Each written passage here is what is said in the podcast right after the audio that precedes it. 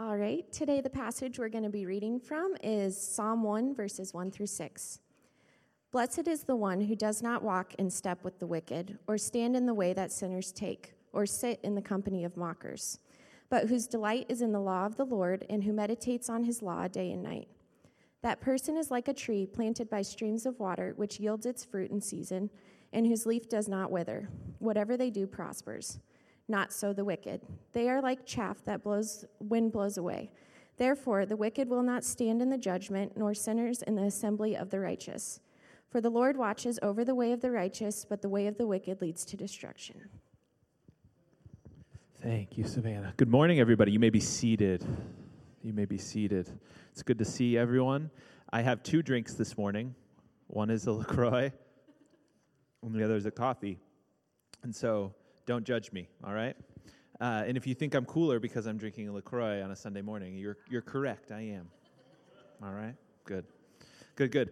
Well, this morning uh, is, a, is kind of an interesting Sunday morning because I'm teaching on something that I didn't necessarily plan to teach on. Um, I don't know, six or eight weeks ago when, when, we, when we really landed on this sermon series. Uh, we're in a series called Core, which is all about the core beliefs of our church, some of the beliefs that make uh, our church probably unique from other churches, or uh, distinct is probably a better word. But uh, and last week we were talking about the difference between two different streams of Christian belief that not necessarily Christian belief, but two different streams of theological belief within uh, Protestant Christianity called Arminianism and Calvinism. And if you weren't here with us, it was a barn burner, I assure you. Uh, but uh, yeah, like like usual. But uh, but we stumbled upon, I stumbled upon this kind of idea within that structure about the importance of prayer and what prayer is and, and how vital it is and how we think about it as Christians. And all of those types of ideas began, began swirling around in my head. And I came to this realization that if, if we're going to do a sermon series on core and we're going to think uh, about what we believe, we, we should probably attend just a slight bit more to the idea of prayer to what prayer is, how it functions, what, what we as Christians are called to do in and around this idea of prayer. And it was really, uh, uh, well, I was personally impacted by this idea the, of the importance of prayer in the lives of both individuals, right, in our own personal kind of uh, life as solitary individuals and our life as a corporate body. What, what role prayer should function, what role it should have in our lives. And so, uh, and so that's what we're going to talk about today. We're going to dig a little deeper into this idea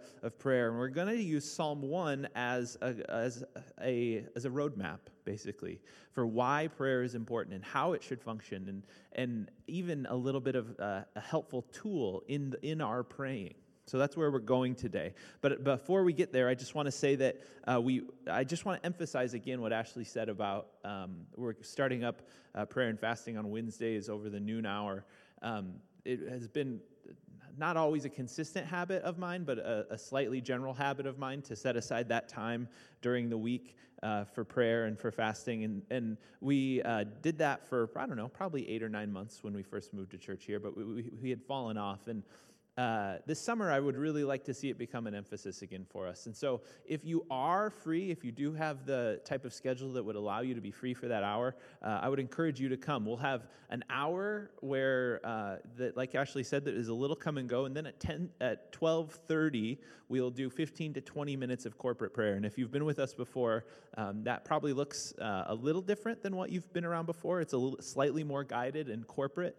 Uh, and then after that, you'll be free to uh, pray on your own. But, uh, but I think it's a really, really vitally important thing. And if you're not able to join us, that's fine because you don't necessarily need to be physically with us in order to join us. You can also pray wherever you find yourselves uh, in your seats at your work. Uh, or out and about wherever you wherever you find yourself this week, know that uh, we are will be here. We'll be here praying, and we'd love for you to join with us in whatever way you can. So that's from 12 to 1 uh, over the lunch hour, beginning on the 13th of June. All right? All right.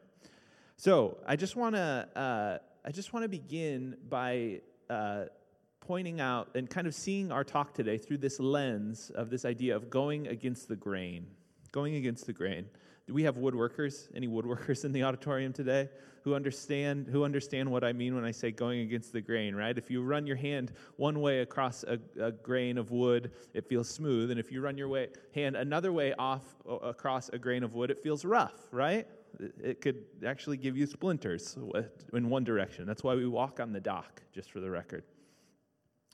And uh, and this idea of going against the grain happens to have a lot of resonance for us with the idea of prayer.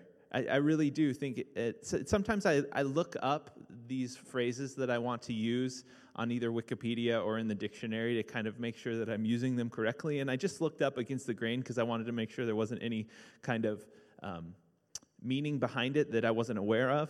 And I looked it up, and, and what it said on Wikipedia was this uh, contrary to what is expected, especially of behavior uh, that is different from what society expects. And I thought, okay, that's exactly kind of the idea that I'm trying to communicate. That prayer, the, the idea of prayer, is something that is contrary to what we expect or what we want or what, or what even culture or society expects from us that in many ways there is a, there's a move in prayer that feels like it's counter to what we want to do and very often the way that society works. And you know very often underneath uh, a definition like that they then use that phrase in a sentence. And i thought man this sentence could be really helpful for us. It could show us kind of a little bit more about what this idea of going against the grain means. And this was the sentence that was un- underneath um, underneath the definition. It said, by going against the grain and going to work nude, you're you, you make yourself a laughing stock. And I thought, that's not what I want to communicate at all.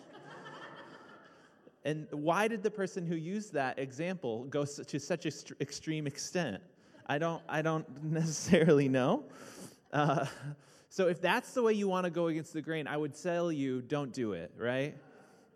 Going to, going to work without clothes on is a bridge too far. We want to be countercultural, but not that countercultural. All right? You know, sometimes it's bad to go against the grain. Sometimes it's bad to go against the grain of society or what we want, but sometimes it is very, very good. And, in, and, in, and when we talk about the subject of prayer, specifically the things that are true about prayer in our lives, the idea that it's important that we go against the grain of our own hearts at times and against the grain of society is very, very important. But the fact that we are, in some sense, going against the grain means that prayer is not always easy, that it's not always easy. Many of us, myself included, want to prioritize other things in our lives other than prayer, right? I would prefer to prioritize television, right? Some of us prefer to prioritize our cellular phones over prayer. We have a myriad of distractions in our time, don't we? We have a myriad of things that get in the way, and they all endeavor to pull us away from the importance of tending to our own of tending to our own souls and attending to God in prayer, right? On top of the fact that many of us simply uh, have a difficult time praying, on top of the fact that it just can be hard, it can be a slog at times, our, in our current cultural moment, there happens to be a lot of suspicion about prayer, right? About what it is and how it functions or, or, its, ab, or its value. This has come to the surface over the kind of arguments in our culture right now uh, over that, this, this little phrase, this little turn of phrase called thoughts and prayers. Have any of you familiar with this? Lately, when we've experienced tragedies in our country, uh, and mostly political figures have offered up, usually on Twitter, their thoughts and prayers, they've received a kind of backlash from that, right? Time, so much so that Time Magazine ran a piece just a couple months ago that titled, Why Thoughts and Prayers Are Causing Such a Controversy right? Why thoughts and prayers are causing such a controversy. And The Atlantic, another publication, as a rejoinder to that uh, article, wrote a piece called The Case for Thoughts and Prayers, right? We have this kind of cultural clash over this idea of prayer. What, what is its value? What's its significance? Why do we do it? The conflict stems from people. Uh, mostly frustrated with politicians who, uh, in, their op- uh, in their desire to offer uh, condolence, use thoughts and prayers, right? I'm, I'm offering up my thoughts and prayers after a tragedy of some kind. And, and the, the argument goes that they're frustrated with that sentiment because uh, they're offering up thoughts and prayers rather than actions, right? This is, This is what, this is what, what troubles people that, that the, the, the condolences that are offered in that vernacular are just a way of putting off real action that makes people's lives better. This is the argument, right? Some view this, these, the thoughts and prayers as kind of a meaningless gesture, a meaningless gesture that's just offered as a replacement for real action. And sometimes it is a meaningless gesture, right? Sometimes it is. You can, you can offer up a meaningless gesture at times. You can say, uh, I, well, well, I'll pray for you, and then you will not do it, right? How many of you have ever experienced that, right? Have you ever had a time where, oh, I'll be thinking about you, and then you don't think about that you? You think about what's for dinner that night, right? This, this it, it, is, it can be a meaningless gesture. And when it's offered up in that way, it is not valuable. But this hostility that people feel towards or about prayer that's kind of simmering in our culture now, I think is a slightly misguided. It's not misguided because they think that gesture, that sentiment can sometimes be, uh, be wrongly applied, because I think sometimes it can. But I think it's misguided because biblically, prayer is the thing that forms us and that makes all the difference in our lives. Biblically, it is. This is the way that Tim Keller in his book on prayer puts it. He says, Prayer is the only entryway into genuine self knowledge. It is also the main way we experience deep change and the reordering of our loves. Prayer is how God gives us so many of the unimaginable things we ha- He has for us. Indeed, prayer makes it safe for God to give us many of the things we most desire. It is the way we know God, the way we finally treat, uh, finally treat God as God. Prayer is simply the key to everything we do, uh, we need to do and be in life. But just because prayer is important does not mean that it is easy, correct? Just because prayer is important doesn't mean that it's easy. Tim Keller is the pastor who wrote this quote. He's one of the most prominent Christian thinkers in America today. Uh, and uh, just a little bit before that quote, he talks about the, this kind of revolution of prayer that he had in his own life uh, a little while after he had cancer. It was actually in the summer. And he says he adds, he, he ch- changed or added these four elements to his prayer life. Now, he said he added these things after he was a pastor of a large church and a prominent uh, pastor in the country. He says, one, he began praying the Psalms regularly, which we'll talk about a little bit more today. He spent time and thoughtful meditation between the re- reading the, his Bible and formal prayer time. He instituted both morning and evening prayer. And fourth, he began praying with greater expectation. And you, and you would think that a pastor of his prominence, right, uh, who's, uh, who's this diligent and, and wise, would do that and that there would be, uh, that something would change, right? that there would be, a, there would be some type of forward momentum in his, in his personal life. And this is what he says. You would think that a pastor of his stature, there would be significance to what he did. And, and there was, but this is what he says. He says, The changes took some time to bear fruit. But after sustaining these practices for about two years, I began to have a breakthrough. two years. Thank you, Tim Keller, for, for encouraging us all with, uh, in our prayer lives. Two years, right? Some of us have kids that aren't two years old and we feel like we've been with them our whole lives, right? two years is a long time. Prayer is, engaging in the life of prayer really is to go against the grain, isn't it? It really is. The, it's to go against the grain of our kind of quick fix culture of our packed schedules, of our endless extracurricular activities. It's to go against the grain of general cultural suspicion about prayer. And it is oftentimes to go against the grain of our very own false desires the false things that our hearts want that they should not want. We, ha- we must go against the grain of those things to enter into the place of prayer with any level of, um, with any level of vitality and genuineness. But time and time again, Christians are confronted with this one reality, this one reality. And that's what Keller said that prayer is the key to everything we need to do and be in this world. To neglect the place of prayer is to the soul what neglecting food is to the body. And so today, I want to help us. I want to help us.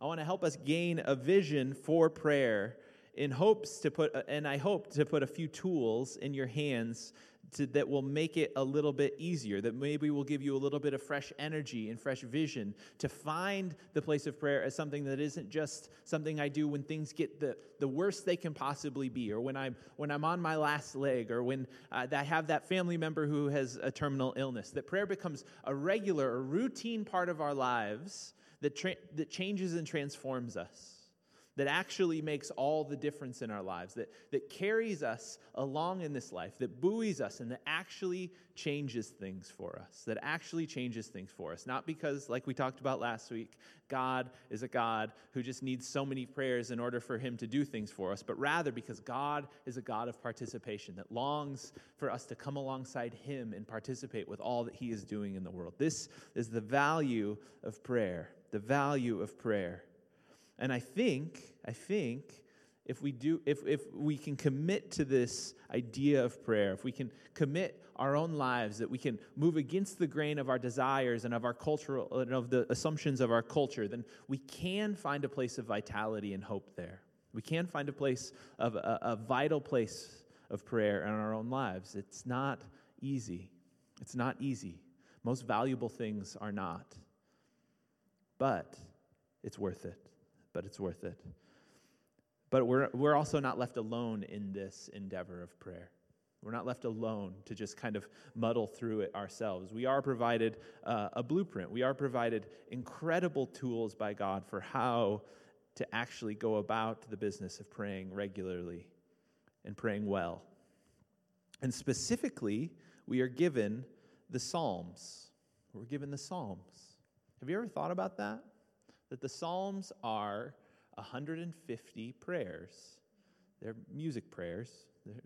If, and if you, if you uh, are a big fan of the harp and lyre, you can go get one and you can, uh, you can try to uh, reenact what that music actually sounded like. There was one, uh, I had an Old Testament professor that was really fond of these uh, musical reenactments of what the Psalms might have actually sounded like, and he would play them for us in a class, and they're horrible. They're horrible but, but, so should I say that? It's just weird harp and lyre music. It's nothing you, it's nothing you would act, it's nothing the kids would get down to today. But, but it is, but it is uh, but the, the, the, what the Psalms are actually are of, of, real and true value to us. And as we look at them today, specifically looking at them through the lens of Psalm 1, through the lens of Psalm 1, I think we can, uh, we can, we can glean some things. So, a, a few just uh, notes about the Psalms before we get into it. There are 150 Psalms. They're uh, separated into five different books in the Old Testament. The, the, the, Psalms begin the first section of the Old Testament that are commonly called the writings. So, you have the so you have the Torah, right? You have the law, you have the prophets, and then you have the writings. And the Psalms traditionally begin the section of the of the Old Testament called the writings. Now, we don't often think about this when we read the Psalms, but the Psalms are ordered, they're structured. Right? They're not, in, they're not just in chronological order. They aren't 150 Psalms that were just kind of cobbled together. They were a collection of Psalms that were purposely ordered in the way that they are ordered right? That they were put together, that they were compiled, and they, uh, they were intentionally set up with a kind of flow and direction to them. Psalm 1 and 2, and Psalm 1 that we'll be looking at today, were intentionally the first two Psalms in the Psalms to kind of prepare us for uh, what they are and kind of uh, lead us into the Psalms with an understanding, with some structure. Now, uh, one thing that I think Christians often forget about when we read the Psalms or, or when we think about prayer in any way, shape, or form is that God gave us 150 prayers. He gave us prayers. Yes, He gave us these prayers through, uh, through Hebrew people, right, who were inspired to write down these words, but these are prayers that were given to us by God. And very often, when we think about prayer, we don't think about the fact that God gave us prayers, and those prayers were structured in such a way as to teach us how to pray, right? Why else would we have them? If, and, but so often, particularly Christians of uh, the more evangelical persuasion neglect the Psalms as a means of teaching them how to actually pray. We neglect them, we look away from them like they're just kind of I don't know. I don't know why we do this. I'm not saying you, but we as a general evangelical church look away look away from them as uh, unvaluable. And I think as we as we dive back into the Psalms, what we actually find is that the Psalms are there and they teach us. They instruct us. They give us they give us a form and a structure from which to pray. They teach us the vernacular, the language of prayer in a way that is so so valuable. They were there to meant and were meant and are meant to teach us how to pray. And yet, so many Christians today neglect them as a means or as a, as a guide to praying. And so, what I've found in my own life, and this tends to be my practice, is that the, that the Psalms are the most helpful possible way to teach me or to at least keep my mind focused as I pray. And so today I just have a couple observations from the Psalms to just maybe help you a little bit of seeing what the Psalms are and hopefully help you uh, begin the process of praying the Psalms. All right? All right. So, observation number one the Psalms help us get out of our own way. The Psalms help us get out of our own way. Have you ever sat down to pray and all you could think to pray about was yourself? Right? Lord, would you please help me at work today? Because I really need some help. Lord, would you please help me get that parking spot? Lord, would you please help me get a good deal at the grocery store? Lord, would you please help me lose a few pounds? Right?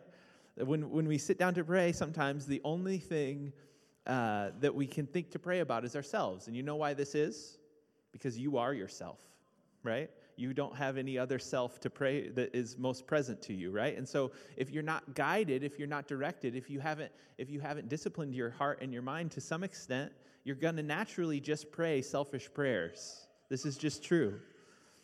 And while this is naturally, this is something we naturally do, it is not something we were intended to do. This is how Eugene Peterson says how the Psalms help us in this way. He says, The psalmists are not interested in human potential, they are passionate about God. The obedience shaping, will transforming, sin revoking, praise releasing God. They are not concerned about you or me. And this is a good thing because I worry about myself all the time, right? I don't know about you. And when I come into the place of prayer, you know what I don't want to think about anymore? Myself. I want to think about God. And the psalmist in Psalm 1 helps us step into that place. Beginning in uh, verse 2, this is what it says. But, who's, but those whose delight is in the law of the Lord and who meditate on his law day and night, right? Their delight, notice, is in the what? The law of the Lord. The, the thing that they're meditating on is not their own problems, right? It's on the law of the Lord. That person is like a tree planted by streams of water, which yields its fruit in season, and whose leaf does not wither. Whether, uh, whatever they do prospers. You are most sturdy. You are most properly functioning, least likely to wither, and most likely to prosper when you are not thinking about yourself. This is true. This is true. It is when we meditate on the words of the Psalms, when our hearts are guided to God in prayer and away from ourselves, when our hearts and minds are filled to the brim with the words of God, both day and night, that things are best for us. We all know what it's like to lay our head on our pillow, worried about ourselves. And I think many of us know the difference of laying our head on our pillow and thinking about uh, the goodness of God or meditating on something uh, or something lovely or beautiful and know that one of those one of those situations is anxiety inducing and one of them is freeing one of them is freeing if you are experiencing an, a problem in your life prayer should not lead you to just constantly dwell on that problem right prayer should lead first and foremost to the one who is able to deal with said problem this is what prayer should do to get God's perspective on a given issue and not our own.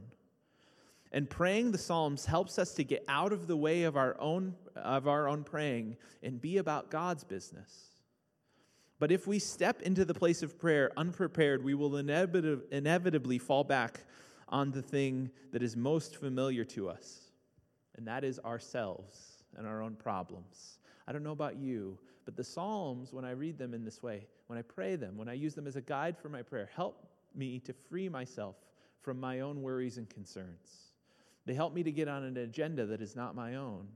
And they help me to put, uh, and, they, and that helps me to put my life in perspective, right? To put my life in perspective. Because if it's all about my life, so if it's all about my worries, if it's all about my concerns, things feel very big, right? But if it's all about a God who is quite a bit bigger than those things, then those things can grow small in comparison. So that's one. The second thing that praying the Psalms teach us is to pray consistently. To pray consistently. I think, is that wrong up there? Constantly. Well, it's consistently. So you can make a mark there. One of, the, one of the truest things that you will discover when you attempt to pray on a regular basis is that very often prayer is not easy. This is what you'll find. It is not easy. It actually comes easier for some people than others, but our minds do tend to run, don't they?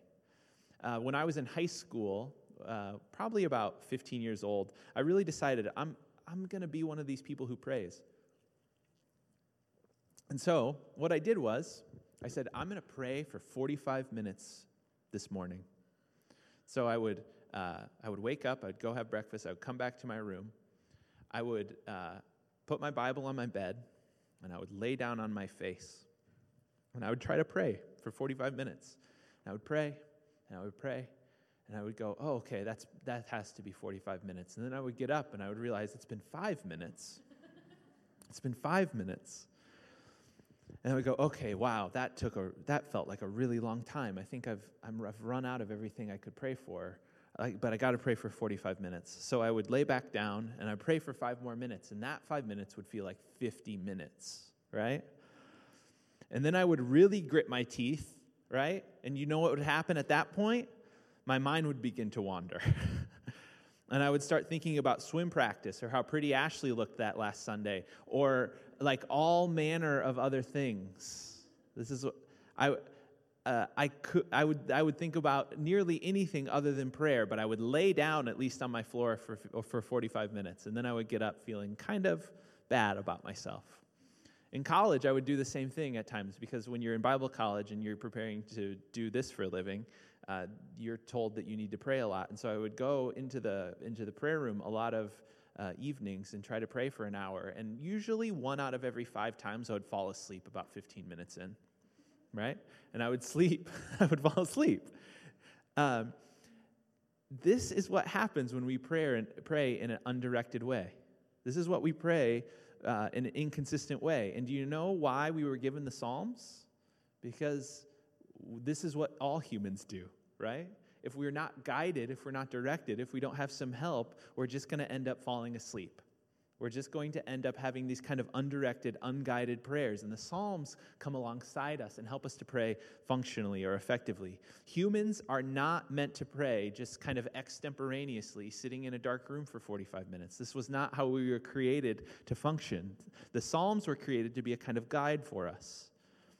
This is what I do now. Can I have my phone? This is what I do now, just for a little helpful reference. I have this little app on my phone. It's called BCP. It's just the Book of Common Prayer. It, uh, it's, the, it's the prayer book that the Anglicans use. And they've split the Psalms up in such a way as that you can read through them twice a year. If you read every day, you read through all the Psalms twice a year.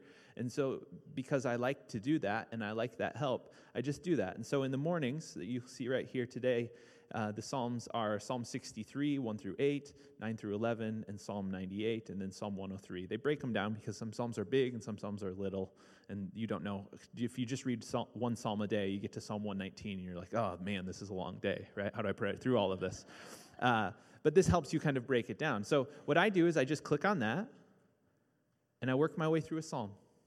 Some, I usually save the second one or two if I'm having a good day for the evening before I go to bed and I work through a psalm at night. But uh, this, this is the primary way I pray now. And you know what? Sometimes it goes for 45 minutes, sometimes it goes for 10 minutes. But the reality is, is that for, those, for that time, I'm directed, I'm focused. And God leads me in places away from that psalm from time to time when I'm praying. He sometimes leads me to a care or concern. He sometimes brings something to my heart or to my mind that I need to pray that might not be directly, directly related to that psalm. But for the time that I am praying that psalm, I'm focused, I'm directed. My mind doesn't wander. I'm, I've, I've been given something to do, and it is so very helpful It is so very helpful. And the other thing I do is that my prayers, inevitably, like I said, aren't about me, right? Because I'm praying the Psalms. And what you learn from reading the Psalms is the language of prayer, the vernacular of prayer, a way of praying that is divinely inspired, even, because those words, we believe, are that way. You know, the reading the Psalms in this way, it focuses our minds, it, it directs us in a way and uh, it helps us to it helps us to see and pray consistently. Because every morning when i wake up i know that i have a psalm waiting for me. I know that i have a psalm waiting for me to pray right?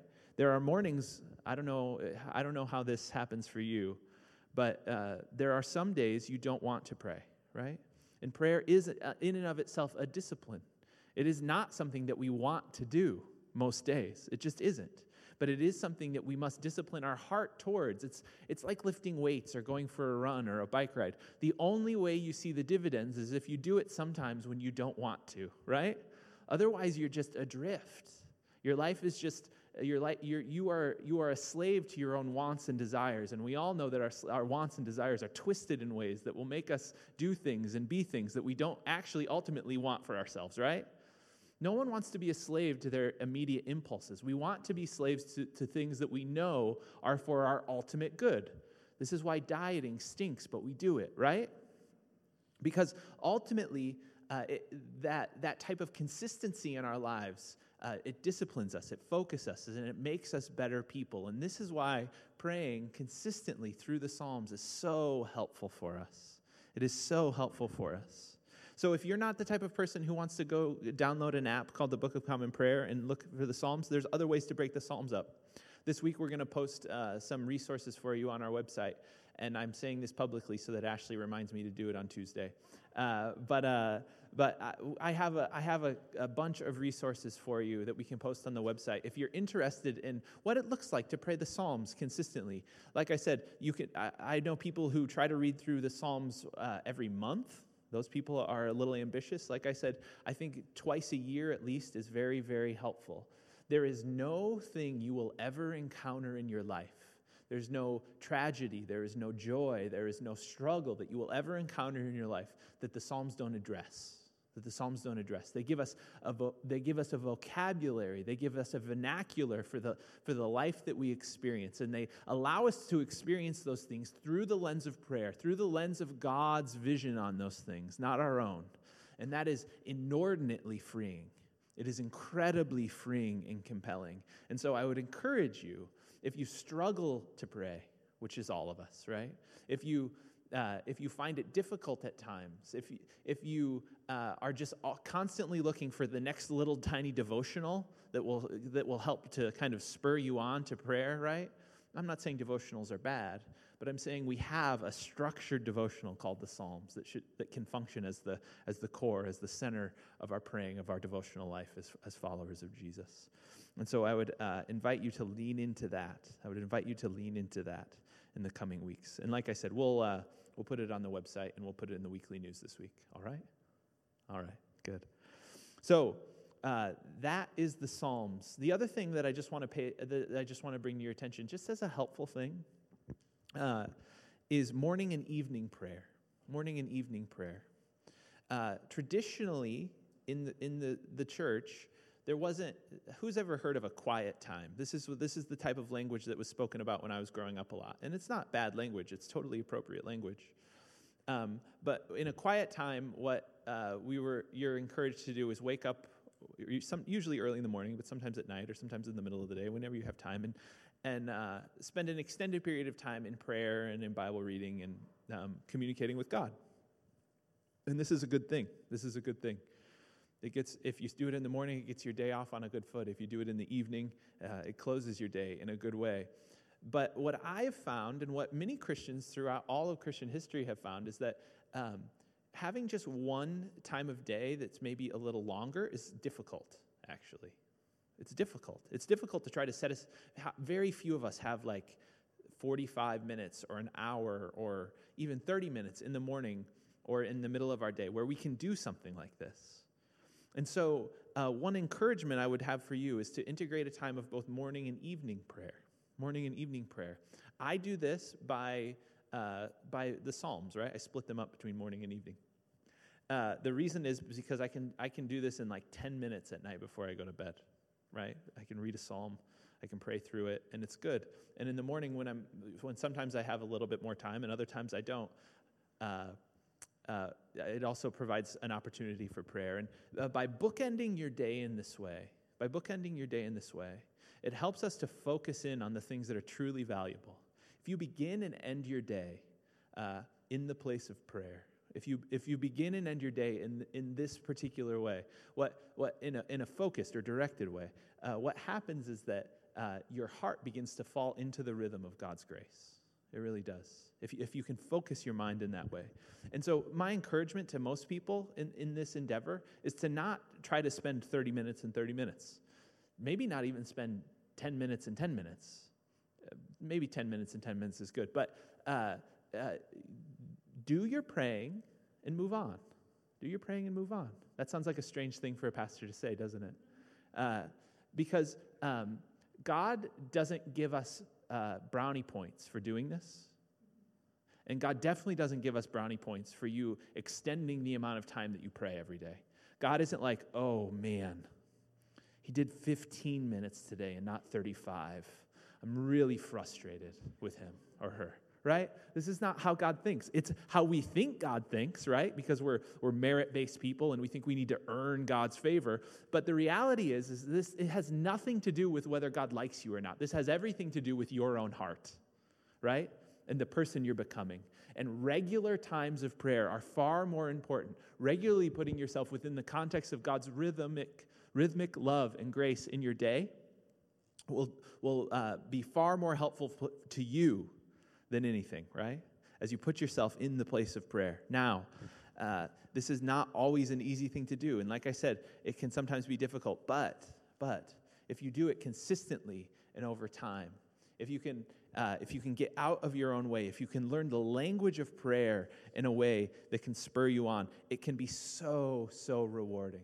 So, so rewarding. It is not about earning God's favor. It is not about uh, pleasing Him. It is, it is, about partnering with Him to see His kingdom come in the earth. It is about uh, partnering with Him to see His will be done in and through you. It is about becoming, it is about becoming everything that God has created you to be.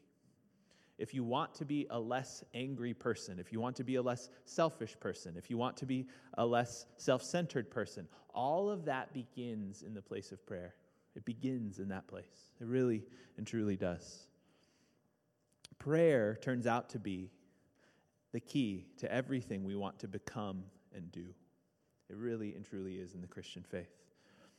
And so, this morning, as we conclude uh, our, our service and as we uh, come to the table this morning, and if the band could come up, what, uh, what I just want to emphasize for us, what I just want to reiterate for us was one more time, is that if you are not a praying person. And this is not an indictment of anyone. This isn't something you've practiced in your life. It's not something that come, has come naturally to you. Maybe you're in this place and uh, the faith is something that's fairly new to you, or it's something that was handed down to you from your parents, and it's just not something that is uh, that you do that all that often. I just want to encourage you. I just want to encourage you there's an invitation here today to begin to step into the rhythms of God's grace, to begin to build these rhythms or habits into your life. And I promise you, over time, they will change you. They will change you for the better. They will change you for the better. And so, uh, my hope, my hope is that uh, we have a, we will continue to become a church who is defined by the, these regular rhythms of prayer that we would be changed or transformed by these regular rhythms of prayer. You know, I was reading uh, a book this week, and uh, the author was talking about the value of what I'm doing right now, preaching, which is interesting to read a book about that. But uh, he was talking about why this is valuable. And he said, You know, I have no faith, I have no belief in the power of one sermon to change anybody's life. and I thought, wow, that's kind of a negative view of things. That makes you feel real good as I spend numerous hours a week getting ready to do this. Uh, and he said, But I do have a lot of faith in the in, in the compounded nature of uh, the routine and regular uh, uh, preaching of the Word of God. That as that happens over time, right, through over time, it, it changes people. And I find this to be true, right? How, how many sermons in my life do I actually remember, both of my own and of other ones that were, were given when I was in your position? Very few, very few.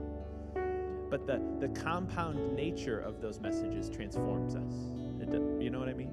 You don't remember every time you ever worked out, but it's the, the amount of exercise you get that ultimately uh, creates the level of physical health that you have in your body, right? It's the compound nature of these things that transforms us. And the same is very true of prayer. The same is true of prayer. And the same is true of communion, this thing we're about to do this morning. This thing we're about to do this, this morning. You know, communion is an act, right? It's, a, it's both a symbolic and spiritual act where we come to the table again to reaffirm that we follow Jesus, that we believe in Jesus, that we identify with our hearts with our minds with the person of Jesus, that we believe that he was crucified and died, that he rose again, and that he's coming again, right? This is what we do in the act of communion. And you might not remember every time you've ever received communion, right? I, I don't. But it's that routine act. It's the compound nature of this act in, in conjunction with the, with the Spirit of God that transforms us. That transforms us. And so this morning, along these lines of prayer, we want to do one other thing. And that other thing is that uh, we want to create a space where, after you receive communion, if you're in this place this morning and you do want to receive prayer, we, we want to create a space for that. So, uh, on either sides of the stage, over here and over here, uh, a, couple members of our leadership team will be available. Ashley and I will be available uh, to pray with you. To pray with you. If you have uh, anything that you're concerned about, anything that's been weighing you down, anything that you feel burdened by, anything that uh, you just generally, maybe you just genuinely want prayer for no particular reason. Uh, we want to be here and available to you. And we want to do this in conjunction with communion. Because what we know, what we know is that communion is not a single solitary act, that it's a communal act. It's something we do together as the body of Christ. And prayer together as the body of Christ is a very uh, a very appropriate response to the receiving of communion at, at, the, at the Lord's table. At the Lord's table. All right? All right, so that will be available for us this morning. So, writing to the Corinthians church, writing to the Corinthian church in 1 Corinthians 11 says this For I received from the Lord that which I also delivered to you, that the Lord Jesus, in the night in which he was betrayed, took bread and, and said, This is my body, which is for you. Do this in remembrance of me. And in the same way, he took the cup also after supper, saying, This is the cup in the new covenant of my blood. Do this as often you drink it in remembrance of me. For as often as you eat this bread and drink this cup, you proclaim the Lord's death until he comes. Uh, at Grace Community, we practice an open communion, which means that you don't need to be a member of our church in order to receive. We just ask that you follow Jesus with your life. Let's pray. Father, we love you. And this morning, as we come to your table, God, would you remind us again that you invite us into this beautiful, beautiful relationship called Christianity?